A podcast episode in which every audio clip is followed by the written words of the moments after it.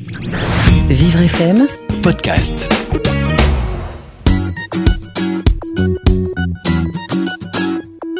Le fantôme de Canterville d'Oscar Wilde est un de ces grands classiques régulièrement étudiés à l'école. Mais lire un roman peut vite s'avérer compliqué pour un jeune qui a des difficultés de lecture. L'éditeur Yveline Édition a remédié à ce problème en éditant une version en facile à lire et à comprendre. De riches Américains, les Otis, s'installent en Angleterre avec leurs enfants dans un château que l'on dit hanté. Les Américains n'en croient pas un mot et emménagent sans se soucier de ce fantôme. Pourtant, ce dernier est bien décidé à les terroriser. Mais que va faire le spectre face à cette famille incrédule? Parviendra-t-il à effrayer des jumeaux qui n'ont peur de rien et lui jouent des mauvais tours? L'initiative de ce projet de transcription facile à lire et à comprendre, ou encore Falk, vient de l'équipe enseignante des Papillons Blancs de Dunkerque. Dans le cadre de leur enseignement, ils adaptaient avec leurs élèves adolescents déficients intellectuels ou leurs collégiens des œuvres incontournables de la littérature jeunesse en facile à lire et à comprendre pour que les histoires soient plus facilement accessibles.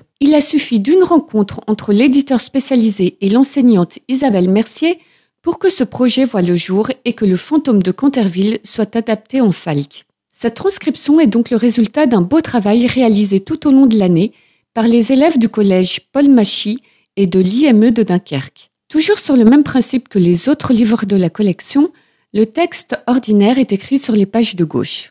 En voici un extrait. Malgré toutes ces précautions, Simon ne fut pas à l'abri des taquineries.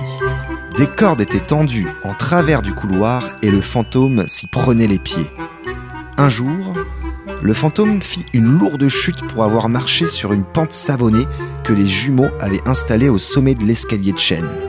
Sur les pages de droite, ce même texte est donc retranscrit en facile à lire et à comprendre. Voilà ce que ça donne. Les jumeaux sont méchants avec le fantôme. Les jumeaux mettent des cordes dans les couloirs. Ils mettent du savon dans les escaliers. Simon glisse et tombe. Il se fait très mal. Comme vous pouvez le voir, la version en Falk est donc une réécriture simplifiée du texte. Le vocabulaire est très simple, la syntaxe est du type sujet-verbe-complément, la mise en page est adaptée pour une lecture plus lisible et la tête des personnages apparaît dans les dialogues pour permettre d'identifier plus facilement qui parle dans le texte. Petit plus également, le lieu et les personnages sont présentés avant même de commencer l'histoire pour bien arriver à les situer. L'intérêt de cette version en Falk est la possibilité de rendre accessible un texte à des jeunes avec une déficience intellectuelle ou ayant des troubles 10, tout en gardant une histoire qui correspond à leur âge et à leur intérêt.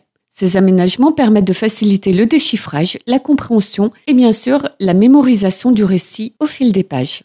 Enfin, côté illustration, les enfants seront ravis puisque ce sont des Playmobil qui sont mis en scène dans un manoir hanté.